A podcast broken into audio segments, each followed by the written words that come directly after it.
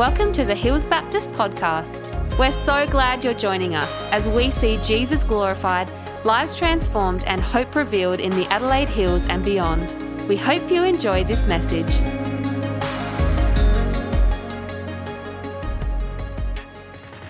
Well, I don't know how beautiful the testimony is going to be.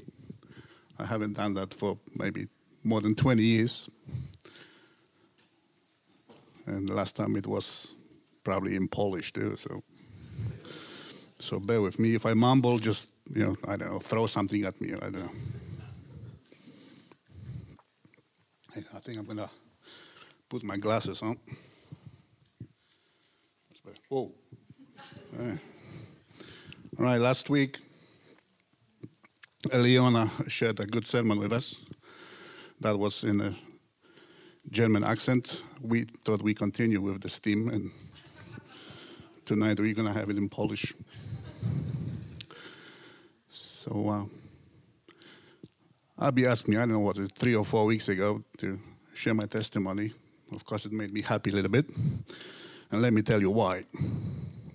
Well, I'm going to tell you something now that probably going to make you, you know, roll your eyes a little bit. I'm talking to you, young people, because most of you are young in here. I know this for a fact because when I tell this to my children, they go, oh, here we go again. And this is, uh, you know, back in my days. yeah, exactly. That's what happens when you talk to older generation. They say, back in my days, they go, oh. But back in my days, the testimony, and this is what we're talking about here, was something that was done very often. I don't know, maybe that was just in my circles or where I came from, but whatever, every time that we met in prayer meetings or at home, everyone gave the testimony. It was something powerful. It was something that was shared freely and everyone used to do it. Now, the difference between then and now is just somehow I we kind of forgot about it. We don't share our testimony so often.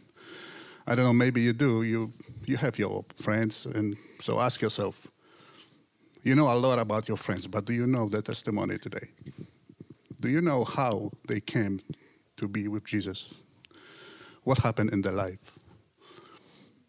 And testimonies are powerful, and we should touch on that a little bit. So, a bit of my background, where I came from. Of course, as you know, I, I was born in Poland.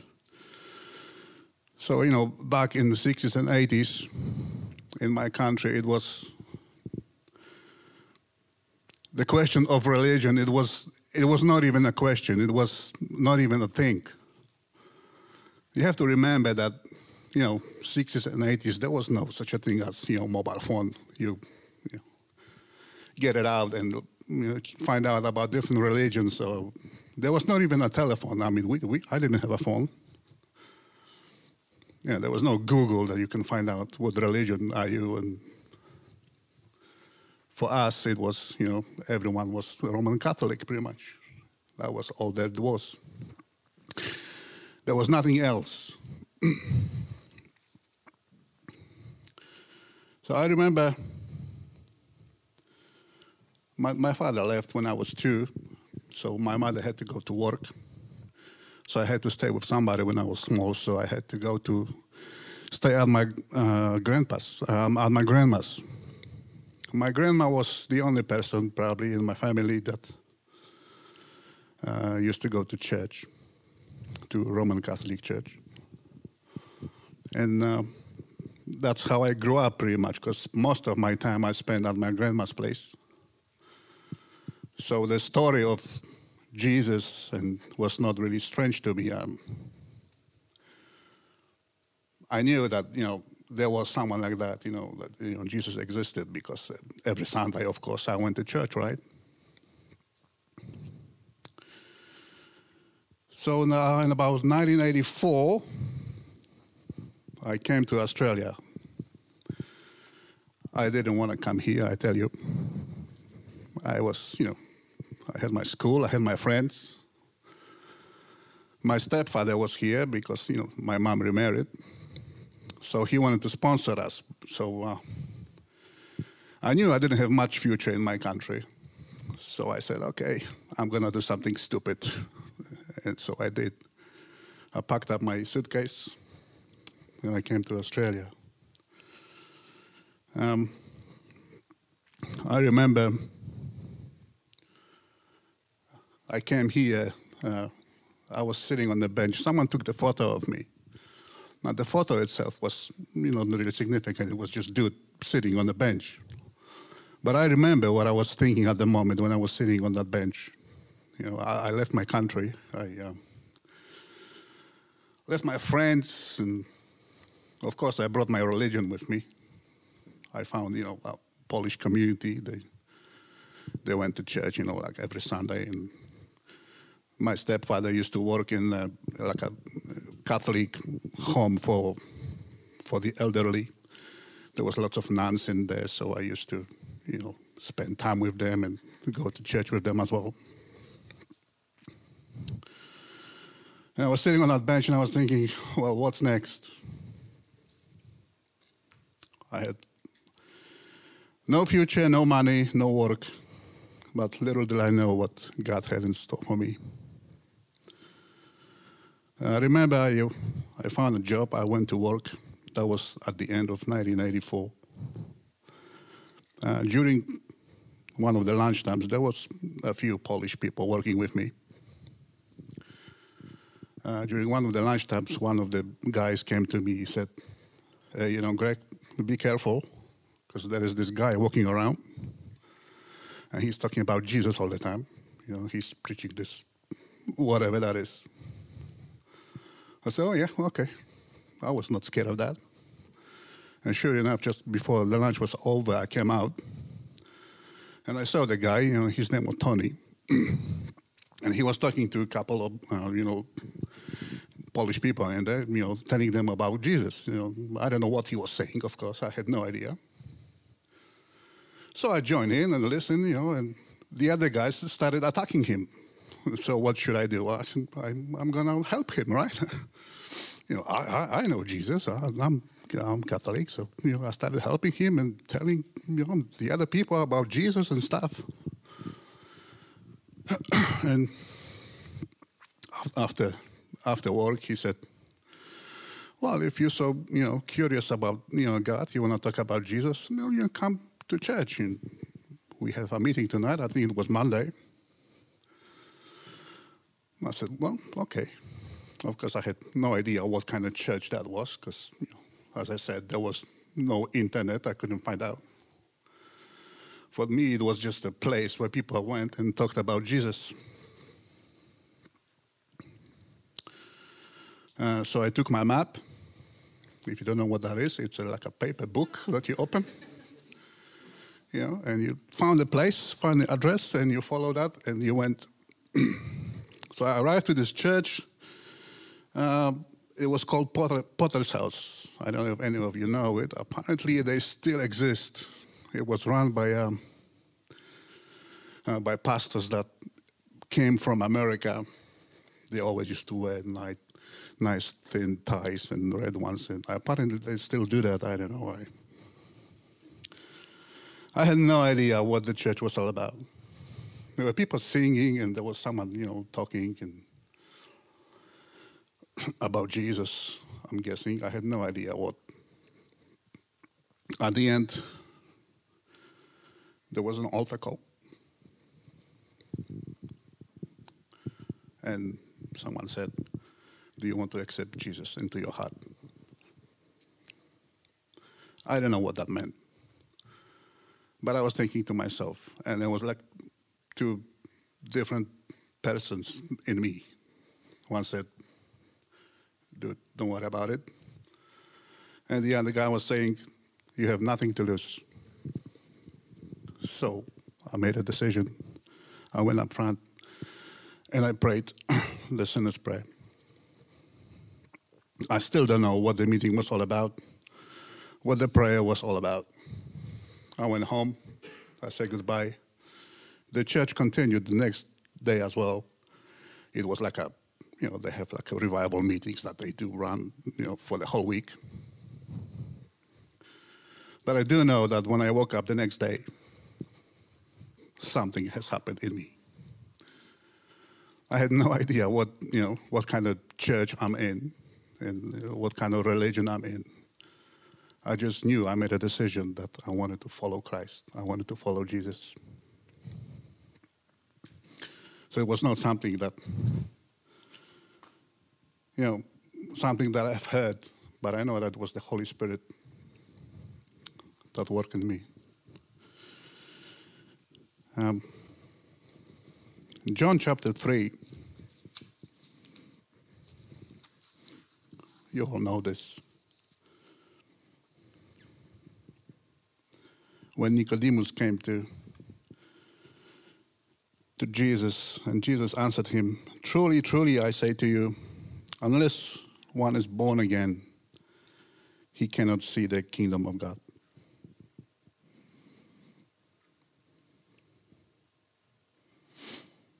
How can a man be born when he is old? Can he enter second time into his mother's womb and be born? Jesus answered, Truly I say to you, unless one is born of water and the Spirit, he cannot enter the kingdom of God. That which is born of the flesh is the flesh. That which is born of the Spirit is spirit. Just a note here for all of you who have maybe studied Bibles, the word here for the wind and the spirit is the same. It's pneuma here.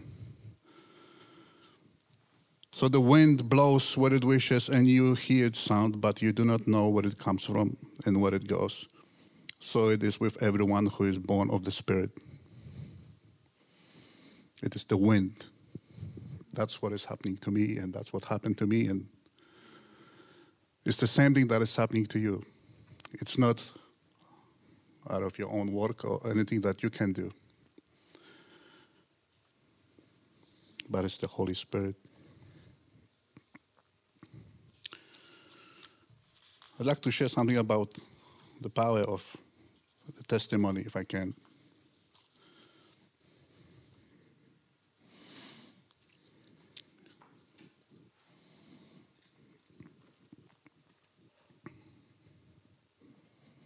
I want you to believe that the testimony that you have is powerful. It doesn't matter where you come from. Like, you know, my testimony is not that awesome, and it's not, you know, like I came from death row or somewhere, and Holy Spirit came and saved me from the pits. Uh, you might be, I don't know, born into a Christian family but your testimony is just as powerful as mine. Ephesians chapter 2. This is probably a, a verse that, I don't know. Did you guys um, put into your memories before or not? Because I, I don't remember, but you probably know this. Ephesians chapter 2. And you were dead, and I want to pause in here. Any one of us, me, you, whether you came from death row or from a Catholic church or from Christian home, you were dead. It's clear and simple. It doesn't matter. You were dead in your trespasses and sins, in which you have once walked following the course of this world, following the prince of the power of the air. Verse 4 But God. But God came and did something powerful in us, people. We were all dead, but God came. Gospel of John, chapter 9. Jesus healed a man who was born blind. He was a beggar, so everyone in town knew him. It, and uh, when Jesus healed him, you know, the news spread very quickly.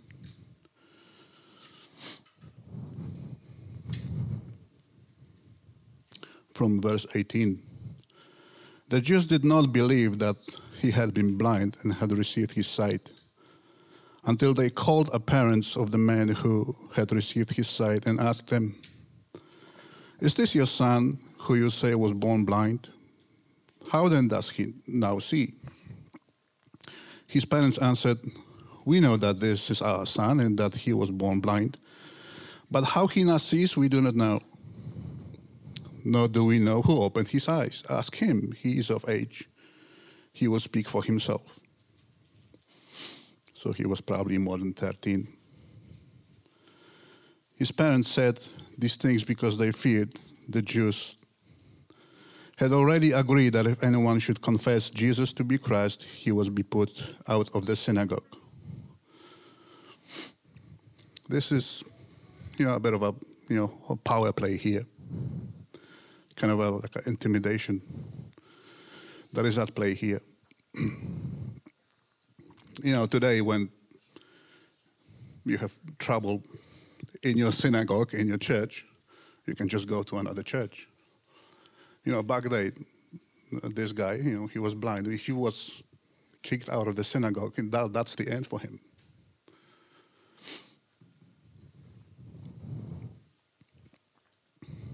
Verse 24.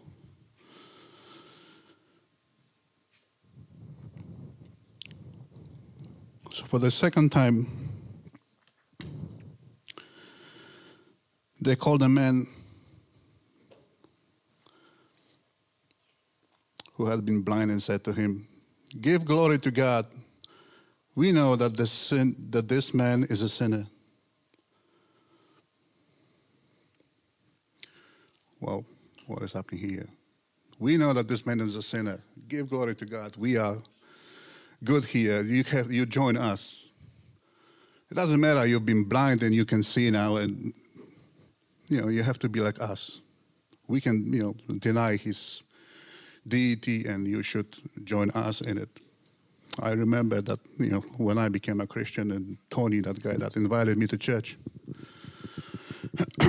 came to my place um, one day and uh, when my mom found out that he was the guy that, you know, you know, brought me to Christ, she, she grabbed a hammer and she chased him in the house and she actually tried to kill him. He had to run away. So that is what's going to happen to, you know, to everyone. That's what we face today. You know, maybe we don't have people chasing us with hammers and stuff. But when you have a testimony, if you have something that happened in your life, that change, that newness, when Christ came and when Holy Spirit came, you're gonna have adversaries to come.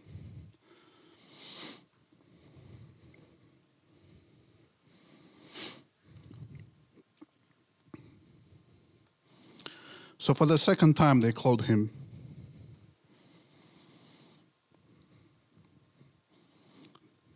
Give glory to God. We know that this man is a sinner. And he said,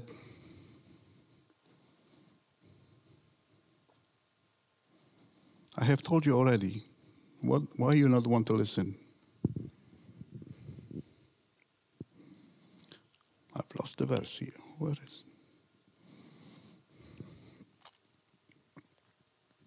All right, never mind.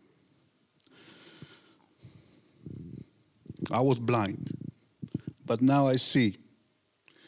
This is not the gospel of prosperity here. This is, you know, the gospel of grace. Maybe you think to yourself, I, you know, don't have such a thing as, you know, testimony.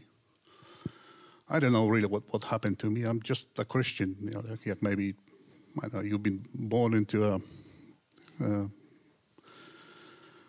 you know, Christian family.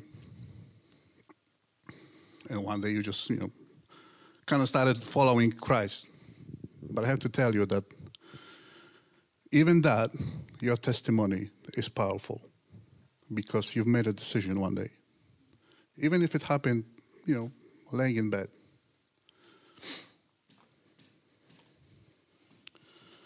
So, I don't know if you remember Romans 10 9.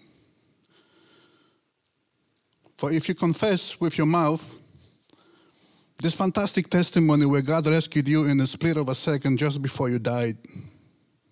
I don't know, is that in your Bibles or is just that mine? But the Bible says, For if you confess with your mouth that Jesus is Lord and believe in your heart that God raised him from the dead, you shall be saved. Simple. If you did that, just that, it's a miracle.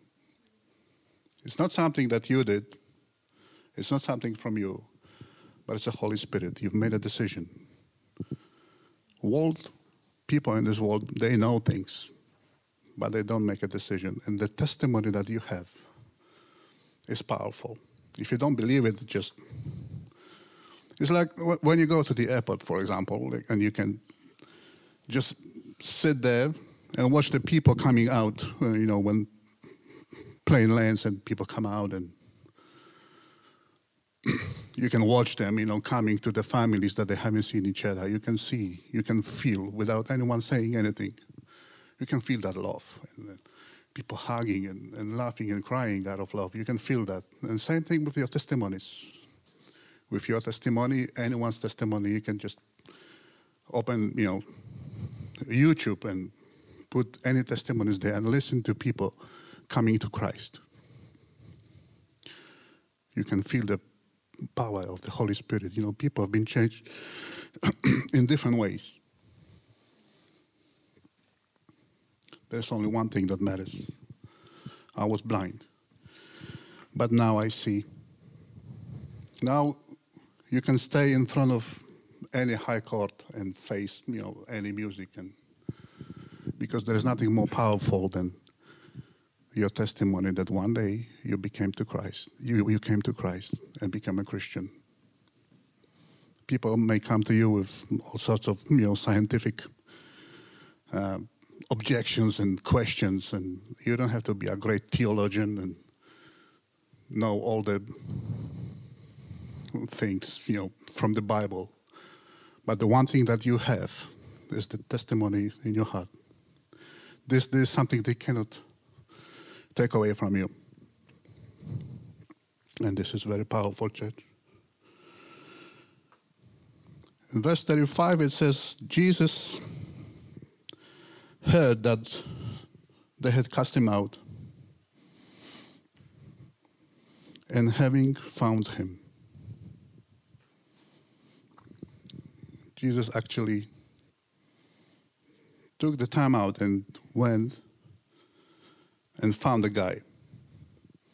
The blind man, you know, that he was healed, he was not looking for Jesus, but Jesus came. So, I don't know, maybe like you feel you have no, not much in your life of a, you know, testimony, but when you follow Christ, know that Christ will always come and look for you. He will always come and seek you out. It's no coincidence that the next chapter of, of the gospel is called uh, I am a good shepherd. So that is my testimony. It might not be, you know, powerful, but it is what it is, and any one of you has the same. We're just gonna have to use it, people. So I wonder who's gonna be the next. I can't wait. I love you know people's testimonies. You know whether they are fantastic and it's uh, you know glory of God. So that's it. Thanks.